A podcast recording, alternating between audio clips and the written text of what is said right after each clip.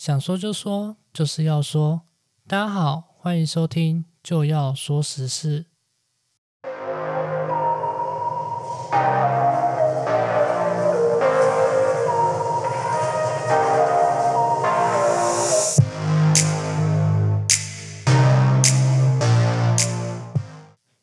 大家好，我是尚恩。今天要讲的时事是高雄城中城大楼十四日发生凌晨大火，并造成多人伤亡。这起大火起火时间大约是在凌晨两点。警方初步研判，起火点位在城中城一楼的茶水行。目前起火原因仍然还在调查当中。而这起建筑物燃烧事件，也是继一九九五年台中威尔康餐厅大火后。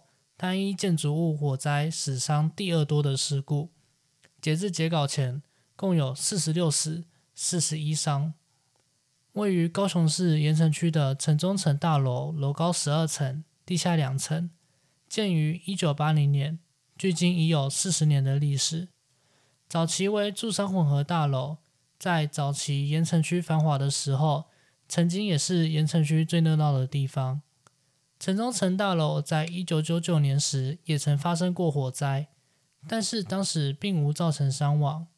在商圈转移后，城中城大楼逐渐没落，大楼变得出入复杂且年久失修，消防安全问题就像一颗未爆弹一样，没有人知道什么时候会出问题。另外，由于大楼并无管理委员会。因此，没有管理权人可以负责改善大楼消防安全问题，大多都是由当地的慈善团体以及人士来协助。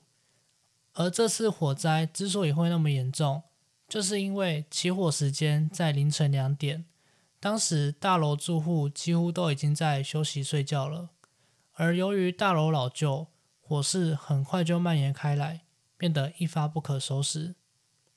加上住在这里的大多都是年长的老人以及行动不便的弱势族群，起火时根本难以逃脱，才会造成这次的事件伤亡惨重。而在这次火灾发生后，高风险建筑物以及相关法令欠缺的问题又再次被拿出来讨论。因为大楼老旧，加上住户多是高龄老人或是弱势族群，根本无法缴出管理费，因此。这栋大楼并没有管理委员会来管理大楼的安全问题，加上没有相关法令能针对这类型的大楼进行严格稽查，很容易就会酿成重大灾害。另一个被拿出来讨论的议题，则是这些社会上的弱势族群是否有被政府照顾到。城中城大火事件凸显出了台湾贫穷人口居住问题严重。这些社会上的弱势族群只能选择住在这种老旧失修的大楼，一旦发生问题，后果往往不堪设想。这起事件既然已经发生了，除了追究责任以外，政府更应该要检视这些现行的制度政策是否还有不完善的地方，并加以改善，才不会让悲剧再次发生。而我们要做的，应该是认真的重视这些社会问题。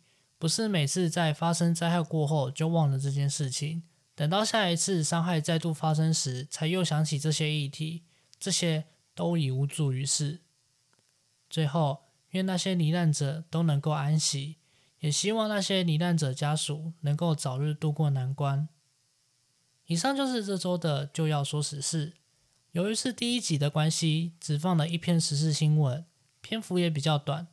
未来预计每集会有两到三个时事新闻，也请大家多多关注。如果有什么建议，也都可以留言告诉我们。别忘了追踪我们的 IG、FB 以及我们在各大平台的 Podcast，才不会错过我们最新消息哦。我是尚恩，就要说实事，我们下周见。